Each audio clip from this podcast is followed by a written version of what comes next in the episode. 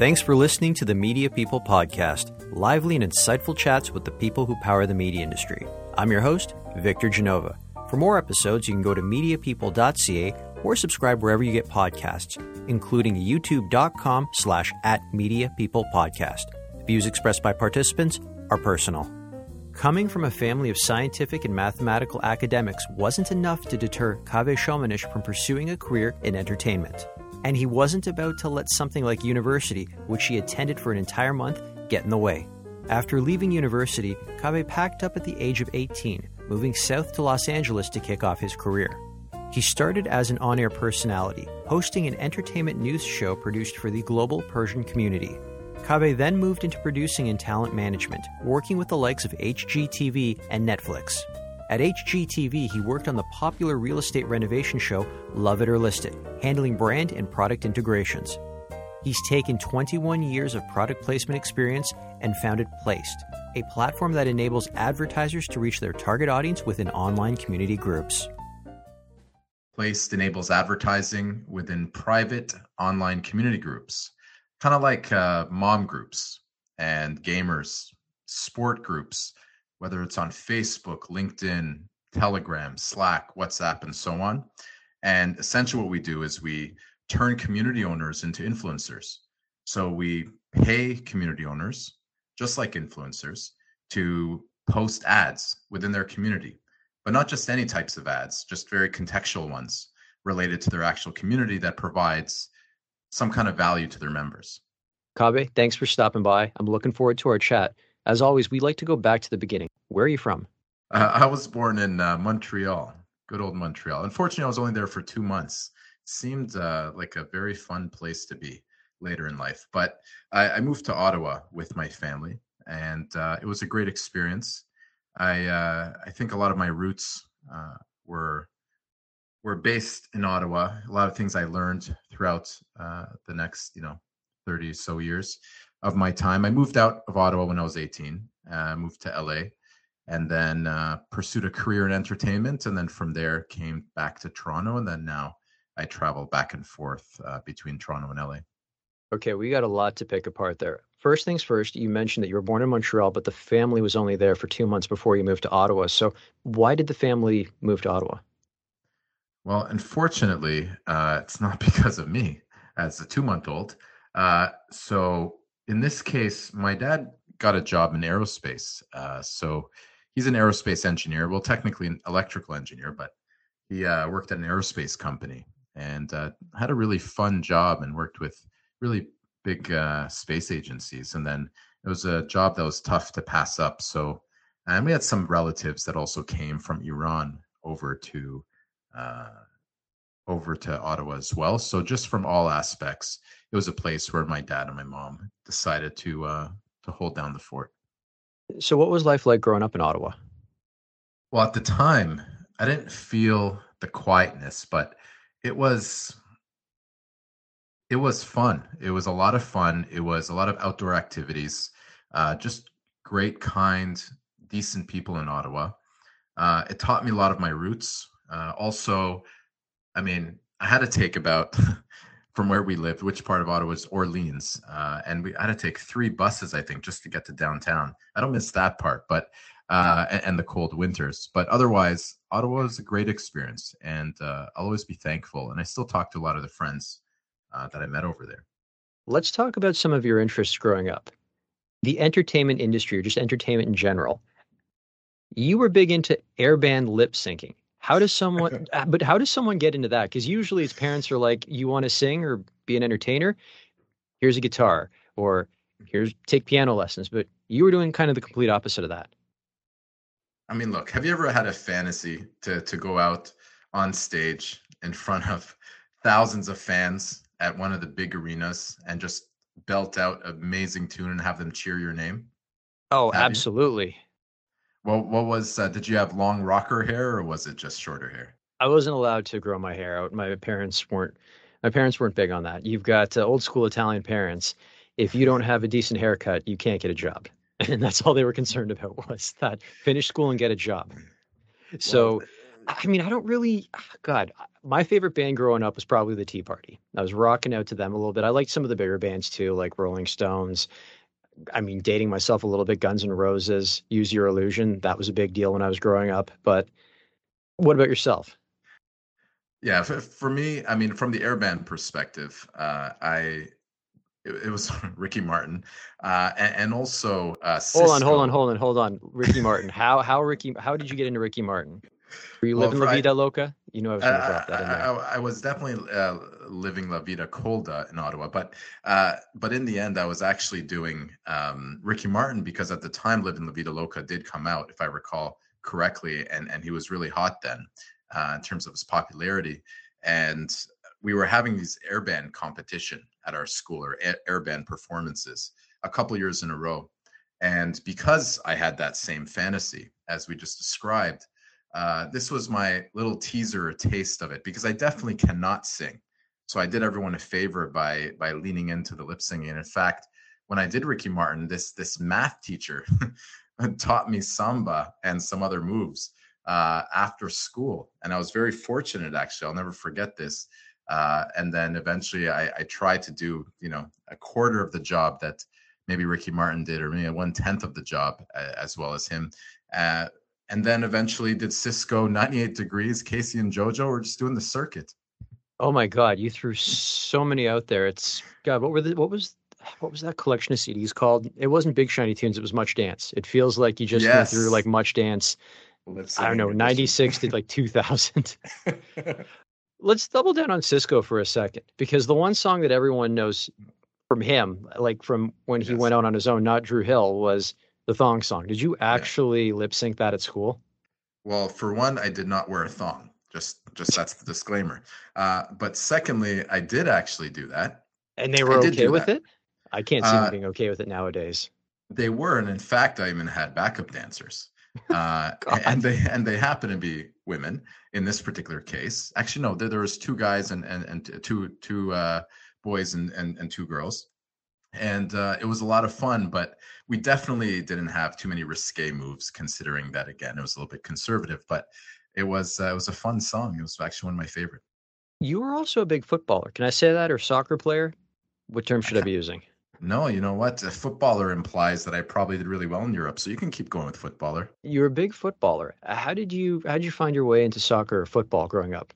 Well, at the time, I didn't like swimming, and uh, I tried uh, basketball for a while, uh, but given uh, given my vertical disadvantages, uh, I, I, ended up resorting to soccer and uh, being passionate Persian in in, in, during the World Cup and watching some other people around me and really enjoying Ronaldo, the Brazilian Ronaldo, uh, back then. Uh, and then I just, you know, got caught with the bug. And then nearly uh, every day, I mean, starting from two years old, I was being trained uh, to be a soccer player uh, or to trained in soccer.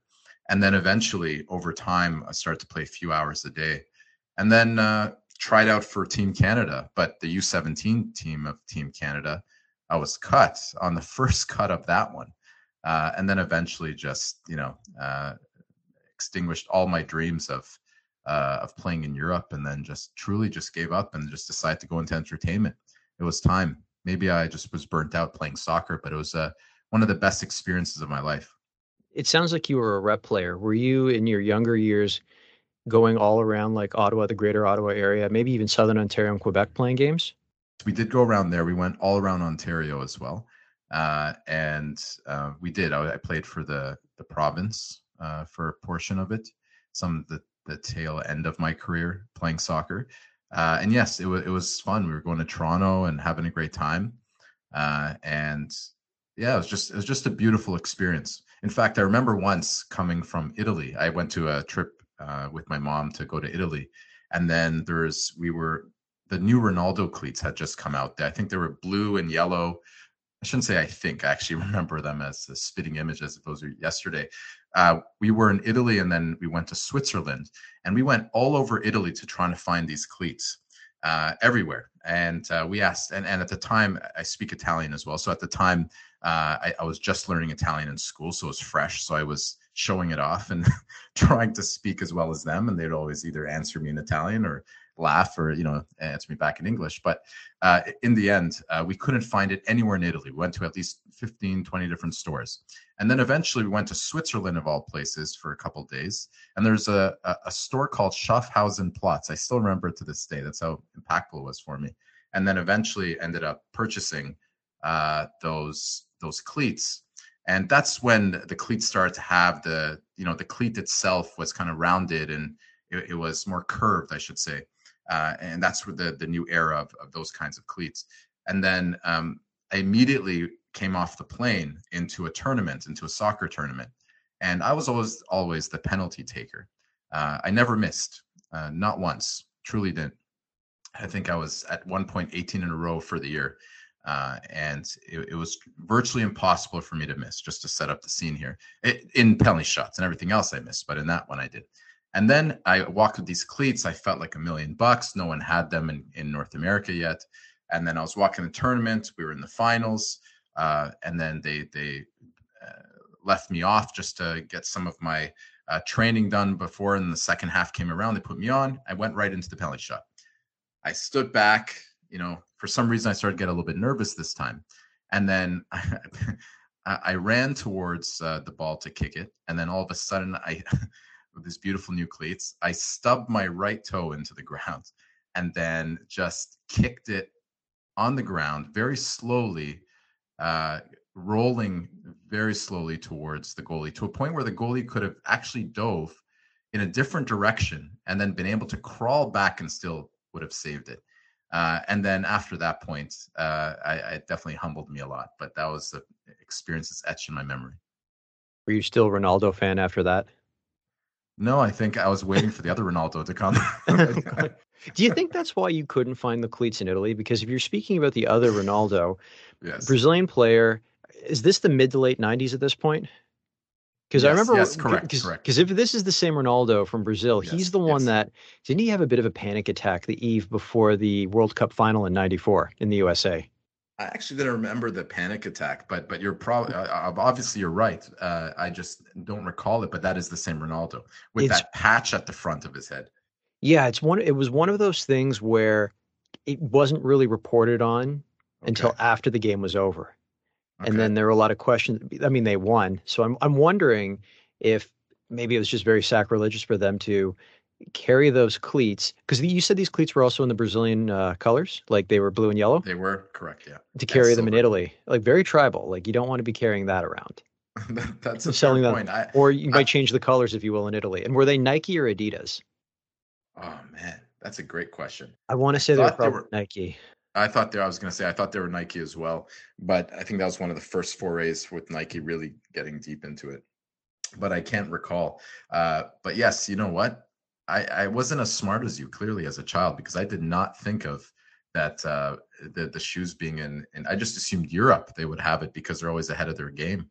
Uh, but in that case, yeah, I definitely well, could use you as a friend then.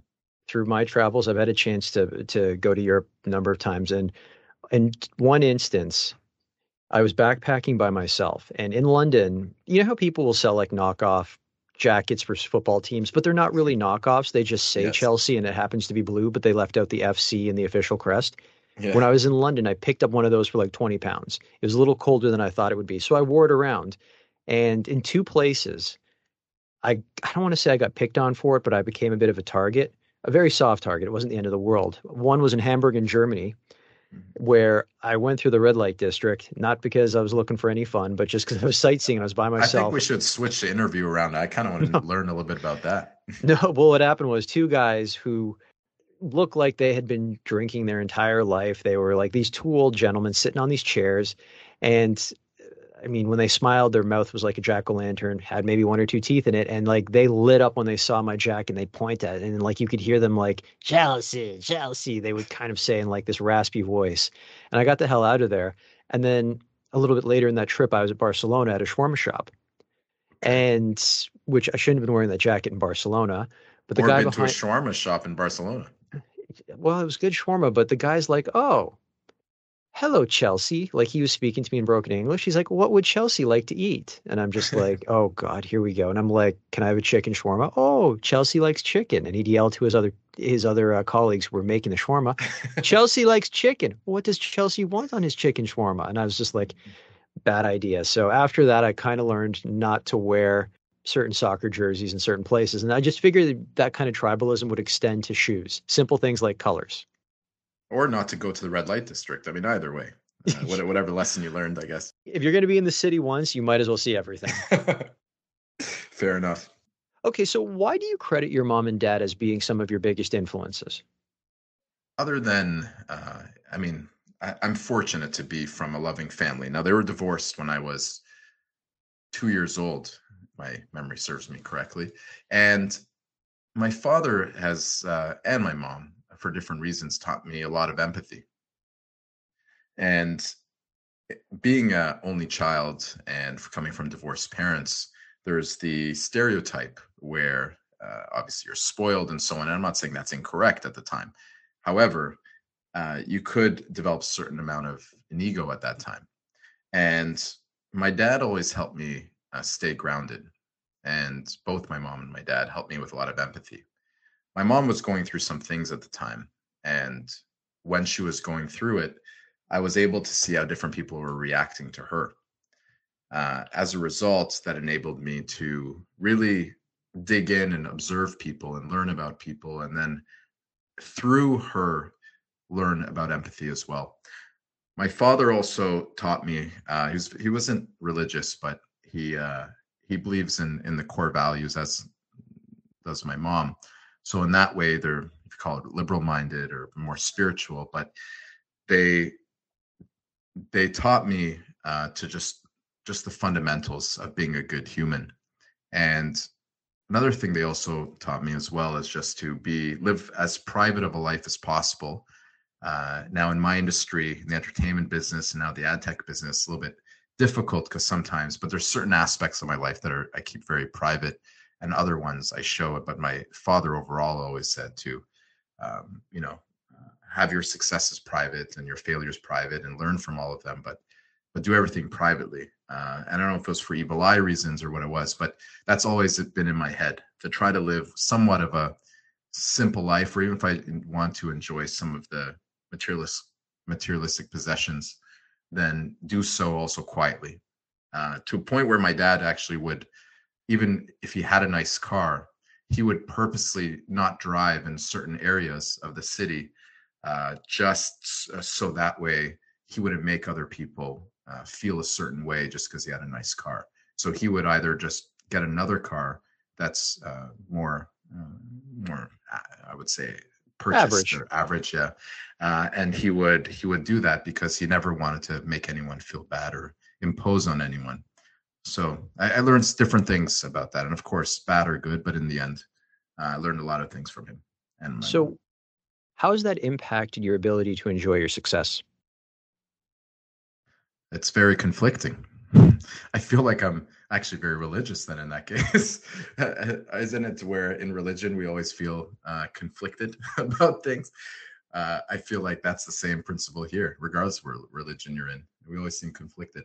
So I feel in this case as well, I feel very conflicted to a point where uh, any success that comes, uh, and I'm fortunate for it to come after a lot of the different failures that that I'm blessed to also have to learn from, when those happen it's it's an interesting experience because part of me wants to just shout it from the rooftops because it also helps the business as well frankly but part of me has a little bit of fear in it where i don't know if it's humbleness or, or fear but or they're mixed together but definitely want to keep it to myself to preserve it uh, and protect it so more of it happens so i'm not really sure uh, i haven't figured out the formula on that yet so definitely conflicted would be the best terminology to use.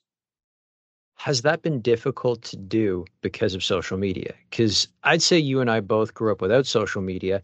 I had similar lessons as well from my parents, where it's like you keep that stuff to yourself. But at the same time, you could look around as a child or as a teenager going, well, it's difficult for me to broadcast that. I can tell a bunch of people, but it's really not going to go farther than them. And now, in a simple tweet or a simple post, you can put it out there. And it's very tempting to do that simply because everyone is doing it. It is uh, very tempting. There's no doubt about that. Uh, however, I've been fortunate, uh, maybe in spite of my upbringing or just uh, whatever the reason is. I'm not sure, uh, truly. However, I'm the one that usually chooses the further line at Disney, for example. I call it a contrarian is another way to say it, but self-proclaimed. But every action that I do, I always look for the the path of least resistance, but also uh, and sometimes most resistance, but the path that most people are not taking. Whether that's good or bad, I have no idea. Uh, all I know is that that's I'm attracted to those kinds of paths. So the aspect of of other people doing it, in fact, turns me off. Uh, to be transparent. Uh, however, the part that everyone's doing it that turns me on to it is because some of the marketers are on it. And they are are judging based on the activity and rightfully so because there's so many vendors out there so many tech platforms so many other opportunities for them to to build a great campaign for their clients. But at the same time it's uh, so then you almost have to show something for them uh, just to show that you're active. And if you go too quiet then you, may have to work a little bit harder for that extra business because the beauty about promoting yourself or promoting the company uh, on social and other places that they have access to, the marketers have access to, is that they are at least able to. Uh, it, it's working for you basically. You'll get more inbounds that way. So there's also something to be said about that. But personally, if it had nothing to do with Plaiced uh, and nothing to do with my son and his endeavors, I would not uh, be on social media other than LinkedIn, which I enjoy. What did you learn about yourself from your very first job delivering the penny saver? And first and foremost, for anyone listening to this, tell us what the penny saver is if they don't know. You know, a penny saver is a pain in the ass. I mean, is this Howard Stern? How deep can we get in the cuss words? Look, I can empathize with this because I used to deliver the Mississauga News and we used to have to stuff the flyers in there. And if the Canadian tire flyer was missing, I mean, someone would raise hell on the street and come after you, or she would call my boss and insist that they didn't get the Canadian Tire flyer. And in some cases, there wasn't even a flyer for that that edition. So I was getting reamed out for something I shouldn't have even delivered or couldn't have delivered. So yeah, we, we can we can do a whole podcast or a whole episode on that. But you go first. Penny Saver uh, was basically a newspaper that provided a bunch of discounts, coupons, some news, but generally speaking uh, just some good deals and what's going on locally in the city, in that territory. And exactly uh, what you said uh, that I had to stuff those flyers. It was very short lived because, man, it was a lot of work uh, just to do that for hardly anything. And although I did likely the wrong thing uh, by wrong thing maybe is too harsh on that moment but but i should have stayed longer to give it more of a chance to learn more from it. Instead i did bail on it. And, and maybe because of that moment uh, i don't give up on things as easily anymore but then i did. And what that did teach me though uh, at that time at the penny saver is one i certainly didn't like doing it but i did learn about hard work uh, i did learn some some of it was learned from that some of it actually from my parents. And then another thing another lesson i learned from the penny saver was that i always want to work for myself. I didn't feel that this it, it was capping my potential. I didn't like the feeling of being capped or leveraged or however you want to call it. I, I like to at an early age go after my own ambitions.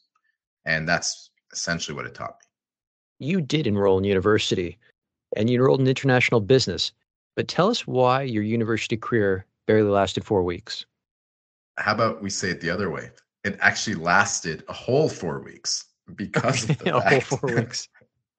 because of the fact that my father is a PhD. Uh, my mother has a master's degree in physics. My dad is a PhD in electrical engineering. Um, my family, uh, I won't out them now, but there's a lot of uh, high academics in our family as terms of cousins and so on. My stepmom also has a master's degree as well. So and they have a Persian background. Now, as I mentioned before, they're very liberal minded, but at the same token, they're still out of my father, especially wanting uh, for his son to to have a secure future. And the only way he knew he knew how, or he knows how at that time, uh, was to get a degree, which you know, fair enough, it mitigates the risk. You're more likely to get a job and so on. But he's never seen a life of entrepreneurship, at least up close. And all I could do is just go for that path. But in order to appease him after several discussions, and I'm being soft on the word discussions, but uh, going through these different uh, discussions over time, he didn't force me, but I, I, chose to go in and I said, okay, well, let me at least try to appease him from the types of degrees that I can get there and the types of majors or that I can pursue. International business is the one that's more appealing to me. Mean, I, I speak four languages at the time I did as well, and just and and leveraging my entrepreneurship, uh, or sorry, using it for entrepreneurship is definitely something that I felt uh, I could use international business for. But the theoretical aspect of of university and college, even though college is more practical, but generally speaking, the, the theoretical aspect was a big turnoff for me.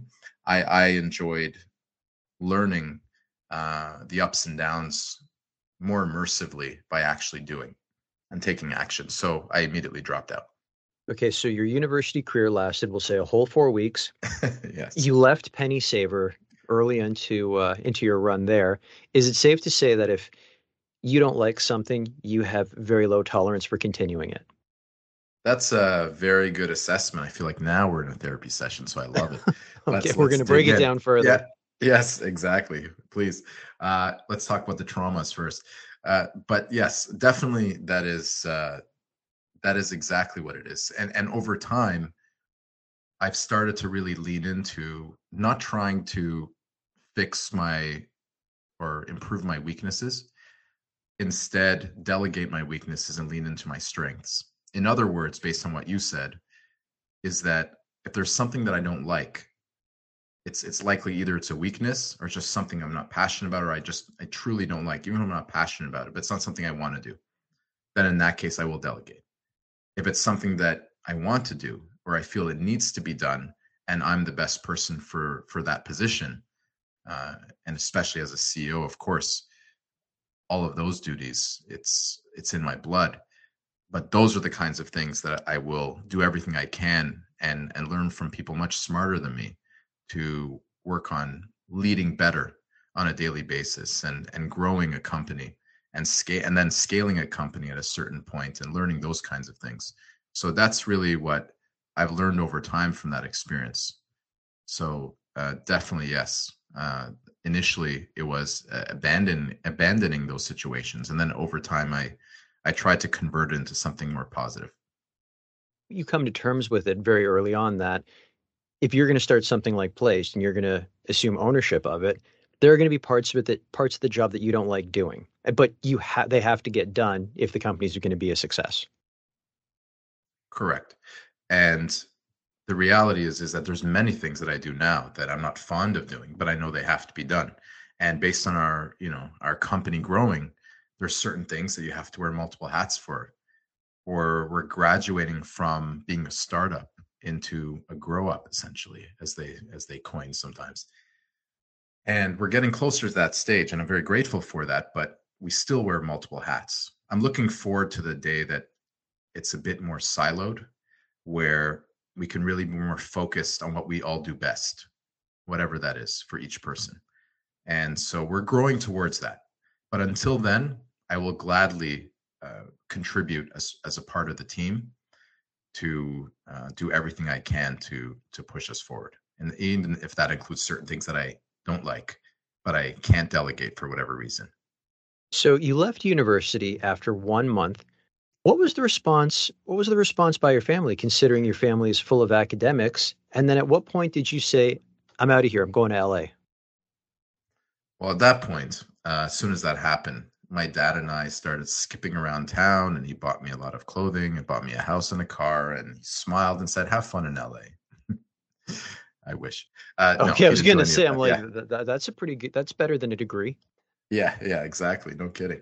Uh, no, of course not. We got in a huge argument, and that argument lasted for a while. And then eventually, uh, I got smarter about the way I argued uh, with my dad specifically. And then I started to actually, in a more calm fashion, after falling down a few times, explain to him the many reasons why it's beneficial for me to move to LA and how that will then translate into a better future. I don't recall exactly what I said, but whatever I said, it somehow worked. And then eventually, eventually he came around and appreciated it. But initially, it was definitely a lot of push and pull, a lot of tension. What was their view of you going into the entertainment industry? Because that is the complete polar opposite to what they were in. Between you said your dad was in aerospace, but he had a PhD in electrical engineering. Uh, you mentioned that your mother had what was it, a master's in physics? Yes, exactly. You uh, complete uh, opposite from the entertainment industry. So did they did they look at that and go, "Yeah, that looks sexy, but that's not consistent work"? Because I know the way your parents are thinking, and they think a lot like my parents, where there should be no peaks and valleys. It should be consistent plateaus, and then there's a peak because you go to the next level, plateau a bit, and then you peak, and it's kind of like you're getting these promotions and growing, but there is no fall off. Oh, absolutely. Uh, the thing is that as immigrants, they were first gener, you know, first generation um, immigrants. Well, I was first generation Canadian. They were, and uh, and when they came to this country, they the immediate action for most immigrants is to conserve. And then because of what my dad and my mom and our family did, that even gave me the platform to even have the thought that success and big thinking is even possible. So I owe, and that's another thing that I owe completely to them, is that I recognize that anything I'm saying now is because of that sacrifice they made by counting the pennies uh, to get to that point. They didn't use a penny saver, but counting the pennies. Uh, and I'm very grateful for that. So I realize this as I'm about to answer your question is that with all of that in mind, which goes out the window uh, whenever you're that age, uh, around 18, but they were worried about me going to, to the entertainment industry. In the Persian culture, being in entertainment uh, is is frowned upon in a lot of aspects. It, it's kind of I wouldn't say that the lowest of the of the people stereotypically, but it's uh, it's perceived as definitely less stable, a little bit lower uh, in terms of hierarchy of of, of positions in in society in the Persian culture. Over time, that shifted, eh, but still has a little bit of that uh, around it, that stigma around it. But at least for my parents, once they saw me in the entertainment business uh, at this at this Persian show that was airing around the world, and then when they start seeing and then their family started calling, uh, or relatives started calling them, uh, then and saying they saw me, and then they thought how you know they thought they're complimenting it. So in the end, my my dad and mom finally came around and said, okay, maybe he has a talent for this. Maybe there's something there. And then after that, then they were just supporting it, thankfully. I want to touch on that a little bit more. How did that show come about? When I was 18, uh, I definitely wanted to be some kind of, well, I want to be an actor, which I, I, certainly wasn't good enough as an actor. I did a few things, but I, I was not good enough. Uh, and I also wanted to be a host. I had more of a chance of being a host. Uh, but again, because as an entrepreneur, I uh, wanted to also be the producer of the show. I wanted to create it. I didn't want to have a boss above it, even though technically we always have. Like our clients are our bosses, essentially. Let's not mistake that. And and oh, them, there's always someone we answer to, and usually it's, it's the people writing the checks. exactly. And in that in that respect, I'm actually very happy to to serve them as long as, but not blindly either. And that's a whole other discussion we'd like to have, but uh, not blindly either, but we'd like to give value to people. Uh, but if it makes sense for both of us to work together. But that's uh, just a side tangent.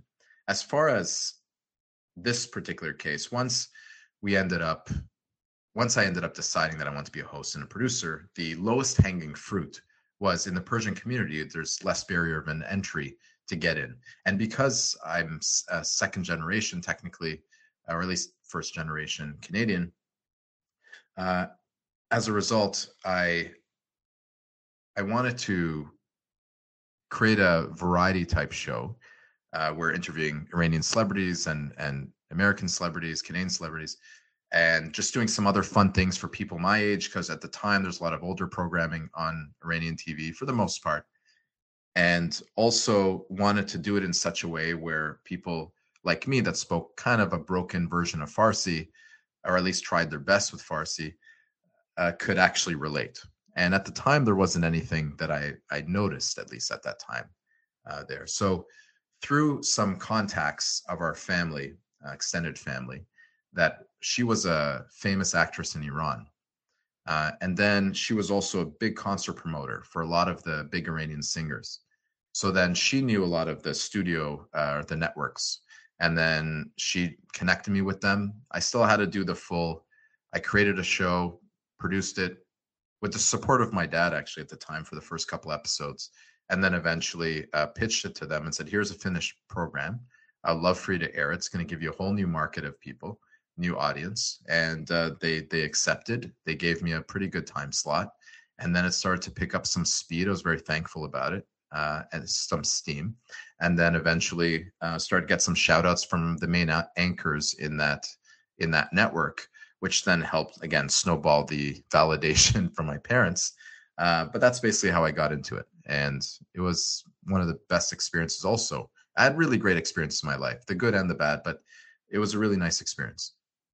So, did you exclusively cover um, Iranian entertainment while you were living in LA, or did you mix in a bit of Western culture with that as well? Because I know that, I mean, I, I don't understand the rules of the laws very well in Iran, but I do know from speaking to other guests, a mutual friend of ours, Mo, that when he was in Iran, all of his uh, all of his kung fu movies were seized by the Revolutionary Guards. So, were there any limitations to what you could talk about? If there were, I didn't adhere to them. Uh, oh, that's oh, the reality. Rebel without a cause. we uh, we did, uh, for example, had this one segment where we asked uh, women. And again, I was 18 at the time, but uh, different women and, and men actually, but mainly women. The best pickup lines that they heard and uh, that they've heard from guys or the, the, craziest or the funniest pickup lines they've ever heard and something like that likely traditionally speaking would not go over well uh, with with what you mentioned however that so i wasn't doing it intentionally it's just it's just how i grew up i didn't restrict myself and again uh, because i like to give value to to the people uh, that the or the audience that this was for that I felt would be doing them a disservice by by you know filtering anything or censoring anything. Uh, so no, we did also do though some. Uh, we did interview some Western culture celebrities, some American celebrities, from you know the Boy Georges and some other big A-list actors and so on.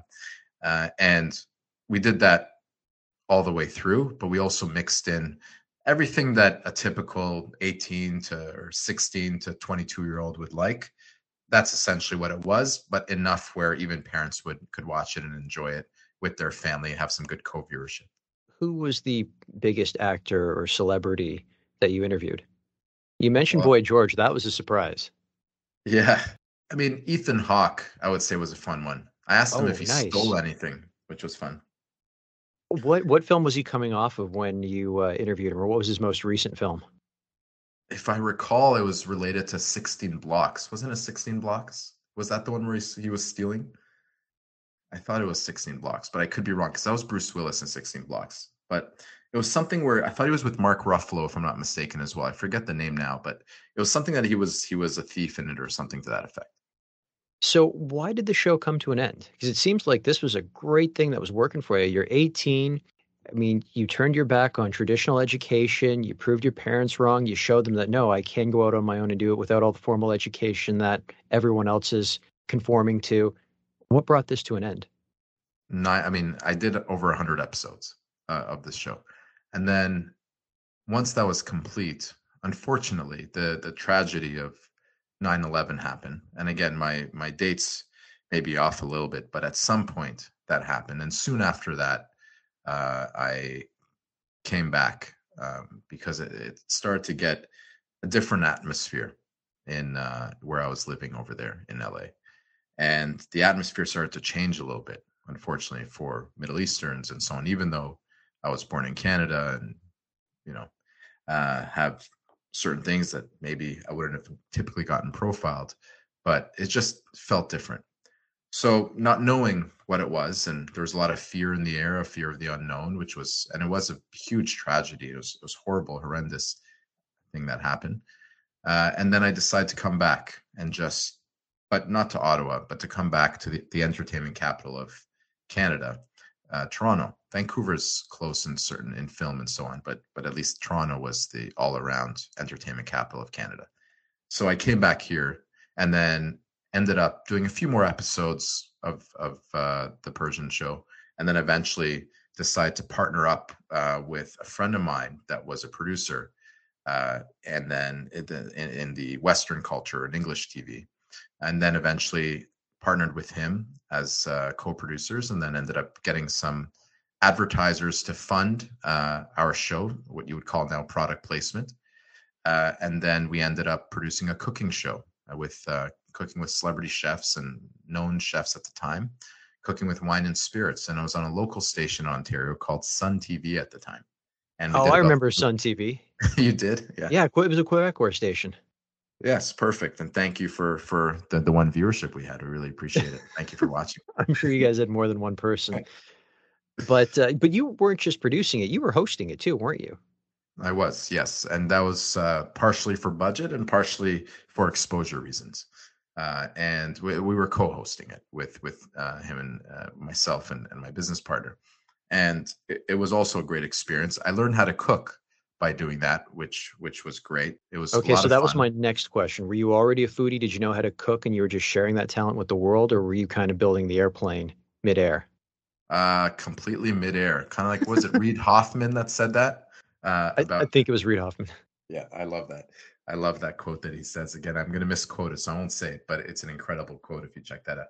Uh, and yes, uh, so I was definitely learning as I went, and usually that's what happens. I, am not afraid of going into different industries uh, because I, I truly am curious. So many, there's so many beautiful industries in this world, and and so many unique and interesting things to do. And if I have an idea that I think will will stick, and it's if it's something in relation to uh, a passion of mine or something that I really want to do, uh, I have no problem doing it. There's no fear of doing something, which I'm grateful for. Again, very grateful for, because my parents set the tone for me to be able to do that. Uh, but what happens with that uh, sometimes is uh, yes, you do learn. You have to learn on the go a lot of things, meaning that you fail very fast, which is the best thing you can do in life is fail fast. Uh, but you do fail a lot initially, and you get a lot of you, you start developing this imposter syndrome, which I've carried with me throughout my life and everything I've done. And eventually, you shake it off, uh, but it takes a while. Yeah, please tell me how you shake it off. I think myself and a lot of people listening would love to know how to get rid of that. I mean, the short answer is mindfulness. Truly, is the short answer. Uh, the the being aware of it is fifty percent of the battle, and once you're aware of it, and then once you surround yourself, in my belief, with smarter people, a smart, a smarter and bigger network of uh, people much smarter than you in that room. And when you eventually surround yourself with those people, and these are in some of those smarter people's cases they're extremely wealthy and then once in my case once i started to speak with some of these people i started to realize that other than their incredible actions that they took within the way that they were able to become wealthy and then and then continue to become wealthy by other revenue streams diversification so on and discipline and all of that so that's not taking anything away from them but from a human perspective, they were just as insecure. They were in just different ways. They had similar, you know, their own traumas from when they were a kid. They were just like an average, just good old fashioned human, just like any of us.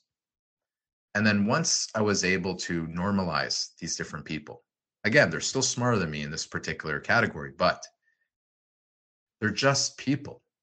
And once I was able to normalize that, then and paired with the awareness, paired with therapy, by the way. The last few years, I, I go to therapy every week, which I love.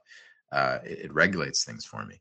But doing that, accumulation of those things and age, frankly, as you get older, you start reflecting more.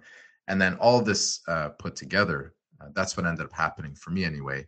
The imposter syndrome is still there, but it's been diffused quite a bit. And then it's also aligned with uh, this purpose. Again, I'm, I'm throwing another piece into it, but another ingredient. But once I uncovered the purpose, then, uh, or at least my perceived purpose of what fulfills me, and then I, I paired that into it as well and added that whole equation together, then I felt that the imposter syndrome started to diffuse itself because you know I'm I'm worth it. I'm I'm I I can do those things, and it took me a while to get to that point of thinking that uh, that I belong.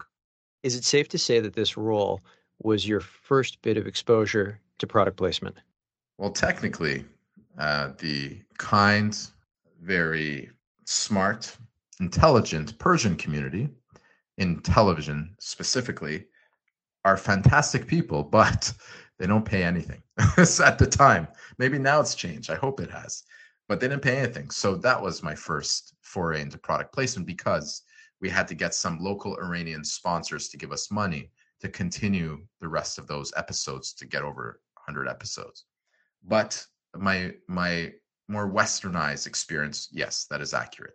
The cooking show was when we secured uh, Corby Distilleries, which which runs Absolut Vodka, Wiser Whiskey, and so on, and some different wines and many other products. And they were just one of our sponsors. And then we actually integrated their product, just like product placement we would integrate their product into the show as an active integration. And that was definitely the first foray. And then it went from there. And from there, you started handling product placement for HGTV's Love It or List It. Tell us a little bit about what that was like and uh, how you got the role. Well, first of all, have you ever renovated? Oh, God, yeah. And it has been, uh, yeah, it's been incredibly stressful. I've got stories about that. Did you want to love it at the end or list it? we wanted to go after, in one instance, we wanted to go back to the contractors and get them to fix it, but that's a different show altogether. But, but uh, I see.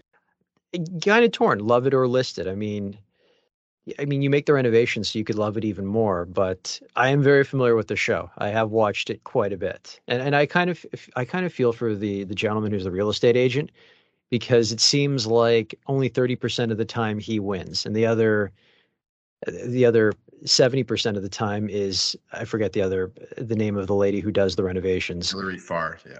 Yeah, she's the one that usually ends up winning because it's a contest between the two of them. Like, can they convince them to love it or list it? He's showing them properties that they would he would rather see them move into, and they're trying to discern whether or not the space that they're renovating makes it more lovable.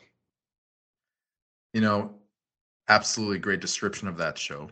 Uh, and in fact, I did hear about that 30% before. So that's interesting. You, uh, you, you noticed that as well. It was my uh, observation because it just seemed like, I don't know, it's kind of like watching a superhero TV show and then, oh my God, the bad guy won. It's just like, we weren't expecting that. And then you watch that show enough and you're like, hey, they, they actually want to list it? Huh, didn't see that coming. Exactly. But I will say that, uh, yes, yeah, so, so I loved uh, watching the show before I got a job on it. And the reason I pursued the job because the world of producing TV is very unstable, and I needed to stabilize my life and start building it. And then uh, eventually, uh, I saw an ad, uh, job posting that uh, said for this HGTV renovation show. In fact, I think it probably also said loved or listed. I think it disclosed it, uh, and it's in in so many words. It said we'd like you to get some free stuff, uh, do some deals with some with some brands to get free stuff for the show. The brands get promoted in the show, and the homeowners still pay for the renovation, but they save a little money. Uh, and as a result, I said, This is perfect. For the last so many years, I've been getting free stuff for shows, I've been getting money from brands, I've been integrating them, and so on and so on. So I figured this was a very niche, odd niche job posting to see. And I felt that I was perfect for it. I really did. So I went into it very confidently, wore a gray suit actually. Uh, nowadays, people don't wear suits anymore, but it was nice, a nice time to wear a suit. And I went in there probably overdressed.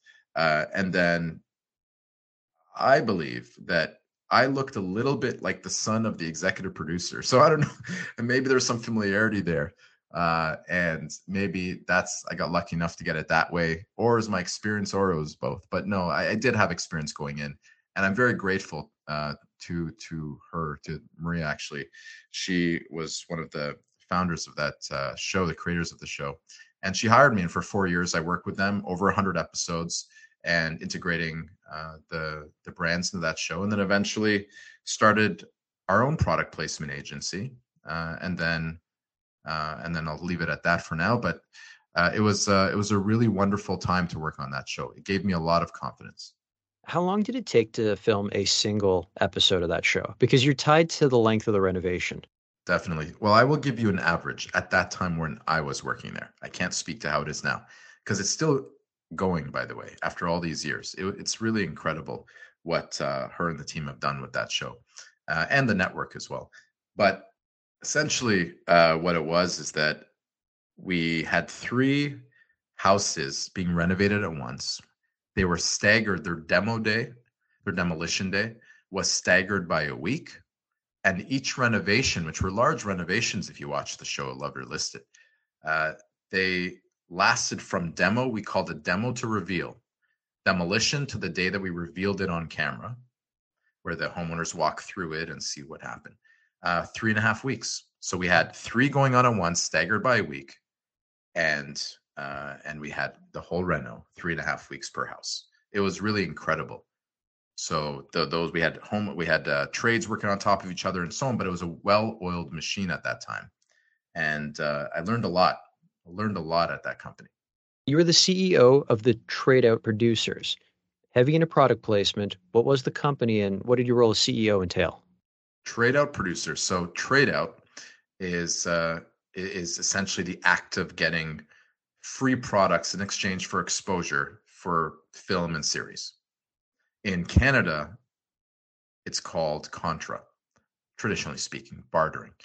Uh, in US, it's called tradeouts. So, because our primary focus was working with a lot of US films and, and, and series initially, so we called it trade out producers. Uh, and that's again literally the role. In some cases, you know funds came with it. it was brand funded in, in some cases as well uh, but but the point is that's why we named it that because it was also something for SEO reasons that was Googled quite often whenever you were looking for something like that. So we would normally show up first when anyone would ever uh, put in that they're looking for a trade out producer uh, in because we bought both domains uh, in in uh, Google. So that's the reason we named it that. Uh, and then the, as a CEO, in that particular case, I think that the largest we ever got was seven people. And as a CEO, it was new business I was emphasizing on because of my contacts. I was leveraging those and and just building great relationships and fantastic people helped me. Uh, I remember Maria was a production executive. She was fantastic to work with. Uh, Maria Frano, and uh, Millen Curry, Curry, Millen Curry Sharples, and many others that have helped me along the way. But these are wonderful people that uh, helped get the first few clients in there, and then over time it's just stacked up. And then I had a team that would do a lot of the executions. I would help them as well, but our team was incredible. Uh, from Jason and uh, the rest of the team as well. It's been with me for many years, and it was just a fun experience. Really high octane type experience of having 10 to 15 shows going at once. And by the time all said and done, we did thousands of episodes on HGTV, literally thousands uh, in so many different series. We ended up managing talent on Netflix and HGTV as well along the way of some of the shows that we did trade outs for, product placement for. Uh, and then uh, we also did a few films along the way too. So it was just a great experience overall. Do you guys have to be on set to manage how the brand is handled? And like, do you guys send them a bit of uh, some guidelines in advance saying, you know, don't say this about the car, or you can say that about the tool, stay away from this? Like, how do you manage that so the end product is what you expect? If it was a trade out, meaning bartering, free exchange of product for exposure, then in that case, there is less demands, if you will, that can be provided by the brand because this was an added value. This is more of a passive integration. In some cases, there's some active that snuck in there, but generally speaking, it's a more passive integration. Uh, so in those cases, I didn't really need to be on set, nor did my team. if it was a new client that we just did a full season deal with, whether it's Food Network show or Netflix show, whatever it is that we worked on, and we had to do a full season deal with, then in that case, sure, we would go just from a building relationship perspective. But it wasn't a necessity. We just believed in building relationships more than anything. So we chose that. We leaned into that. Uh, but if it was an active integration funded by a brand in addition to their product or service, then in that case, there would be demands associated with it. There would also there would also likely be the ad sales team as well from the broadcaster or uh, the marketing team or sorry the ad team from the, the the movie studio involved as well. So be many people involved, even though we stick handled it. So we were the middle person, uh, and then we were always on set and reporting back to all the different parties, kind of like a quarterback. So that in that case is a little bit more intense. So what's your opinion on the Peloton integration in the new Sex and the City series? Are you you've got to be familiar with what happened with that, right? I definitely am associated with the death of one of their main characters within the show, of course. Like that can't be what they paid for. Like was that vetted by anyone? That had to have been. I don't that that couldn't have been that couldn't have been a passive integration. And if it was, my god, was it mishandled? I guess it depends. Obviously, I can't speak for uh, the Peloton marketing team, although I do know them actually, and and they're they're very astute people, and they are very clever, creative people to a point where how quickly Peloton just grew. It felt like overnight. It wasn't, of course, but so they did a lot of things right. In that particular case, because of the my guess is because of the power of Sex in the City, in that transaction, Sex and the City were likely the larger player in that, meaning the one that had the most power in that negotiation. So, and one thing that these shows are very, very, and these films are very particular on is that they never, ever, if they can help it, never want to compromise story for any advertiser. In some cases, the storyline is automatically organic with it, whether that's a Space Jam or um, you know it's Toy Story. Well, that's a little bit different because they're uh, or the the Lego Movie. They're kind of running it to a certain degree, but any of those other movies, it's a little bit more organic. But they typically wouldn't have any creative control in those kinds of cases. The only case, so so assuming that's that is what happened, then I can only speculate that Peloton wouldn't have known in that uh, just based on experience.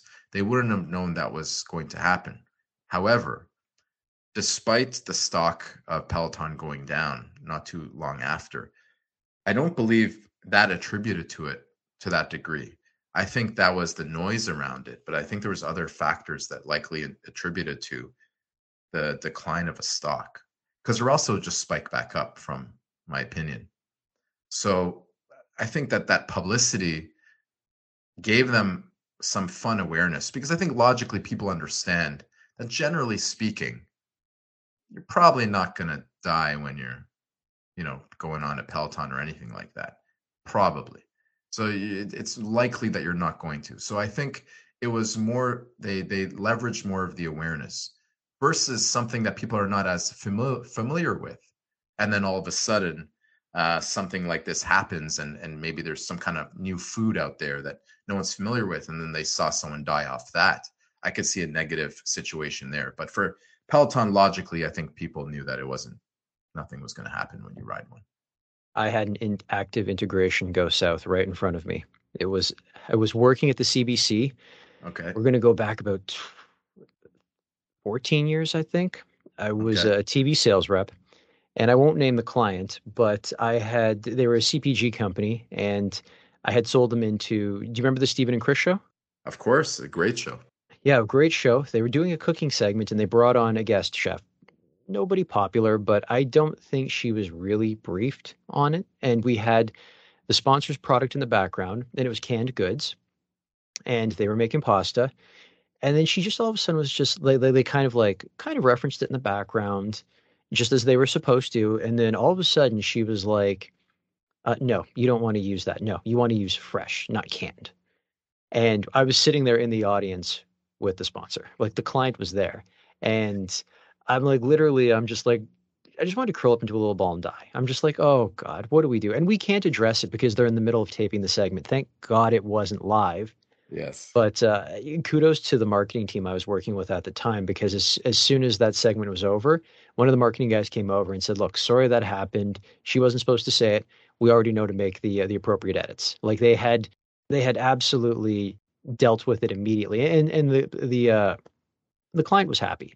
Like the client said, "Look, before the segment goes to air in a couple of days, can you at least send us a copy of it so just so we can just so we're rest assured that things have been changed?" And they did, and everything was fine but I, I can definitely empathize with uh, with you if you've ever had a situation where things have gone south. There definitely have been times that it's happened like that, and and, and kudos to you, by the way, for rectifying that situation with you and your team. The marketing team did it. I was just turning blue and just wanted to die. Like, like full credit to them. I was just like, like, what do you do? It's like it's like you're just sitting there in the middle of the bleachers. Like it's not like we were standing off to the side behind the camera. Like we were in there with the rest of the audience. So it's not like I could go anywhere or do anything. It's not my place to do that. I just have to, I just have to put my trust in, like you said, the marketing team. Well, you know, uh, there were there was a furniture uh, company that we were dealing with. That was just a difficult company to deal with in general. Nothing catastrophic happened, fortunately, uh, with any brand. Uh, uh, truly. Though there was a couple times that you know we we we missed something or got cut out. There's those times. Well in those of course it's not fun and then you have to compensate it with uh, either giving their money back or their product back or or in most cases instead of that we would give them some extra uh, integration in the next episode if it was a series or in the next film or whatever it is. We'd always make it up to them somehow. But that was not uh, the, the the main the main one was a furniture company that was very difficult to deal with on this particular show. They just made our life challenging. So when then they when they were on set, everyone was almost like they were walking on eggshells. So in my case, I just put my head down, did the work, and just avoided that. Uh, didn't avoid him per se, uh, the marketing director from that furniture company, but I just put my head down and did my work, and then just whatever the end result was, I would deal with it then. But a lot of people got caught up in in that whole situation, and therefore treated him like he was a king, and I didn't. I wasn't really a fan of that. Let's bring everything full circle. Where did the idea from Plaiced come from? Initially, for Plaiced, we built and launched technology uh, of a product placement marketplace that uh, was like a dating site for brands to integrate with producers. So integrate their content in series and film. Exactly what we were doing as an agency, as a manual agency, but we built a technology for that. When we did that technology, that was uh, because of the fact that, frankly, after 21 years of doing product placement, truly, I was one half of it was just I was tired of doing it for that long and I wanted a change. I had a great time, some of the best moments of my life, but I really wanted to change. That was half the reason. The other half is is related to our purpose, and the other part of that is, related to growing and and uh, growing a business and scaling it to a global scale that we wouldn't have been able to without technology. But the, that full answer is truly the transparent thing. I've actually rarely said that before uh, which was about the fatigue. And I think that's a human thing that we could all understand is that after a while, you just, you know, want to be reinvigorated with something. And I just felt like I was going stale a bit. And I wanted to reinvent myself. And I'm grateful that I had people around me to help do that. Uh, and then once we realized that the product placement marketplace, we're going, we, we shelved it for now because we realized that there are certain friction points in product placement that we have to figure out and fix before we relaunch it. So we're going to fix those friction points.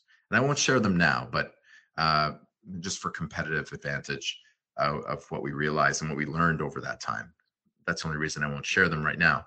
But when we do bring it out, we will already be solving some of those friction points in the way that people have done it before, that I've done it before in, in the old school method, in the manual method.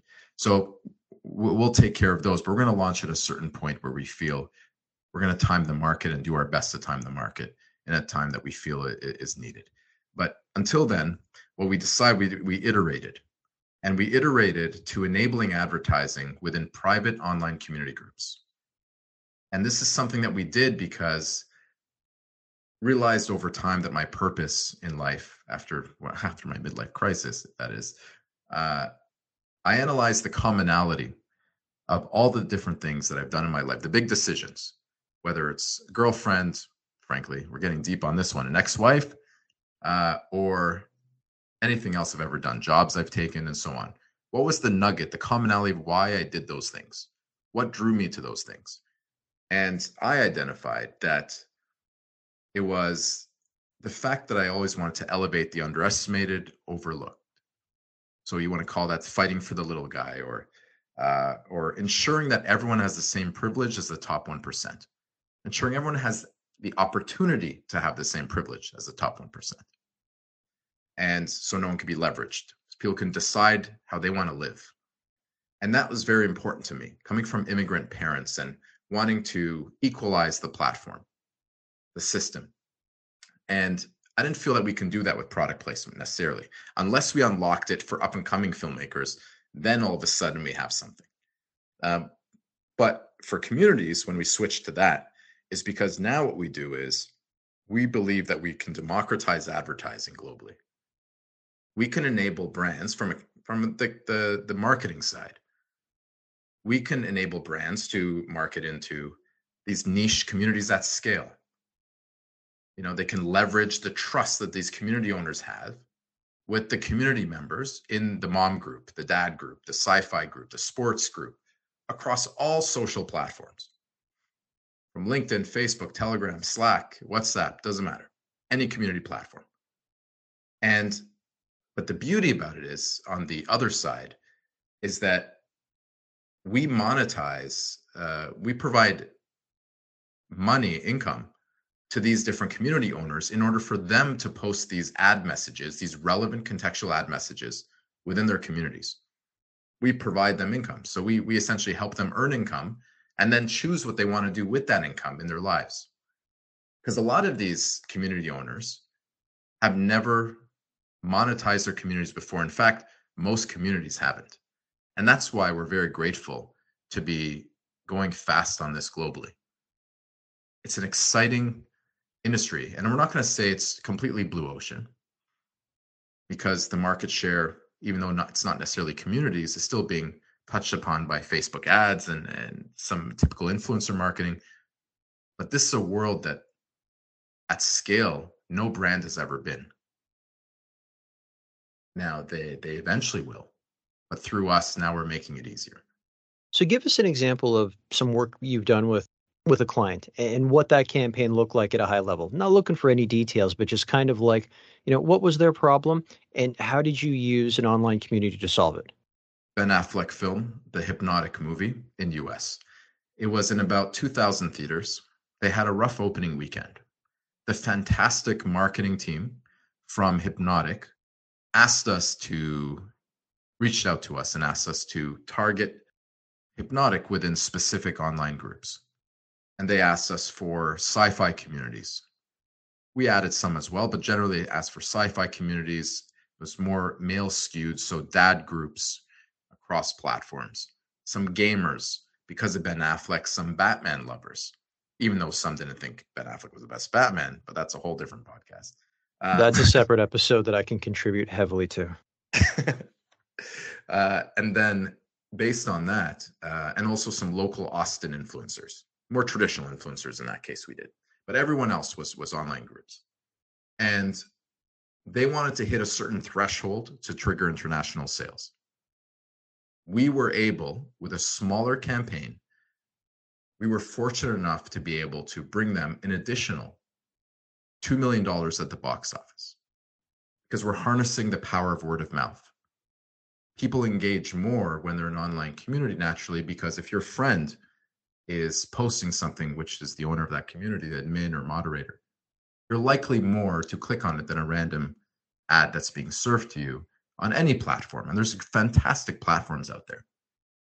And so that's basically what we're harnessing. And I just want to be make one statement at least is that we actually feel that all the different platforms, as long as budget allows and target allows, are are really great to use depending on the platform. We we like to look at ourselves as in addition to those or as an alternative to some of those. But all platforms uh, that are popular right now deserve to still be used, but we are looking for a good market share from them. If someone wants to start working with Plaiced, how do they go about reaching out to you? They can go on to our website and go to the contact page. They can also reach out to me directly at my email, kaaveh at getplaiced.com. Kaaveh, I'm sure I probably should spell it K double A V E H at getplaiced.com. And Plaiced is spelled P L A I C E D. They can just email me directly and we'll be able to take care of them. Or you can just go to team at getplaiced.com and it'll go uh, right to the team. Kaaveh, this has been a wonderful chat. You ready for rapid fire questions? Let's go for it. All right, the campaign you are most proud of. The Ben Affleck one, definitely that one, because that changed the game for us. Your favorite movie? Rudy, underdog story. And I may have cried a little bit. Do you now have that uh, that orchestral beat or that orchestral theme from the movie running through your head now? Yes, because you can't. It's like it's kind of like I don't know. It's like watching Star Wars on mute. If you see Darth Vader walk in, all of a sudden, dun dun dun dun dun, dun it comes through your head, even though you can't hear it. And I find that with Rudy as well. It completely does. Uh, but I must also add the Godfather. Ah, Il Padrino. yeah, that was just more an O to you. You know, respect the the host. well, you picked the right one because if you ask anyone that's a fan of the Godfather, uh, the Godfather films, they stop at two. They pretend that three never happened. Oh, it didn't. I don't even know what's that, what you're talking about. That's like a yeah. bonus, bonus, bonus footage. If Hollywood were to make a movie based on your life story, who would you want to play you? Well, obviously, I want The Rock to play me because you know, and, that's how I look. And not when I look at the mirror, but that's how I look. And like, my follow up because this is going to net The Rock his Oscar. If Hollywood were to make that movie based on your life story, what would you call it? The Underdog. Your favorite book? Only book that changed the game for me. Ben Horowitz, The Hard Thing About Hard Things. Ben Horowitz being the VC from Andreessen Horowitz. Your favorite song? You know, I actually don't have a favorite song, but I have memories associated with different songs. Tough for me to pick one. One of them that I remember is driving along in a in a rented convertible in LA on Wilshire and blasting for some reason um, Usher uh, song "She Got It Bad" or "She Got the Part" or "She Got It." No, "She Got the Part," I believe. And then and then "La Isla Bonita" by Madonna the best advice you have ever received? You know, this one's from my dad, but put the work in the shadows without seeking any reward and enjoy the rewards of that life privately with those that you love. My signature closing question If you weren't in media, what would you be doing and why? Not delivering penny savers. but I would be a professional soccer player. Kaaveh, this has been fantastic. Thank you so much for your time. Thank you, Victor. That's it for today's show. For more episodes, you can go to mediapeople.ca, your favorite podcast platform, or youtube.com slash at Media People Podcast. And don't forget to follow me on Instagram at Vic Genova.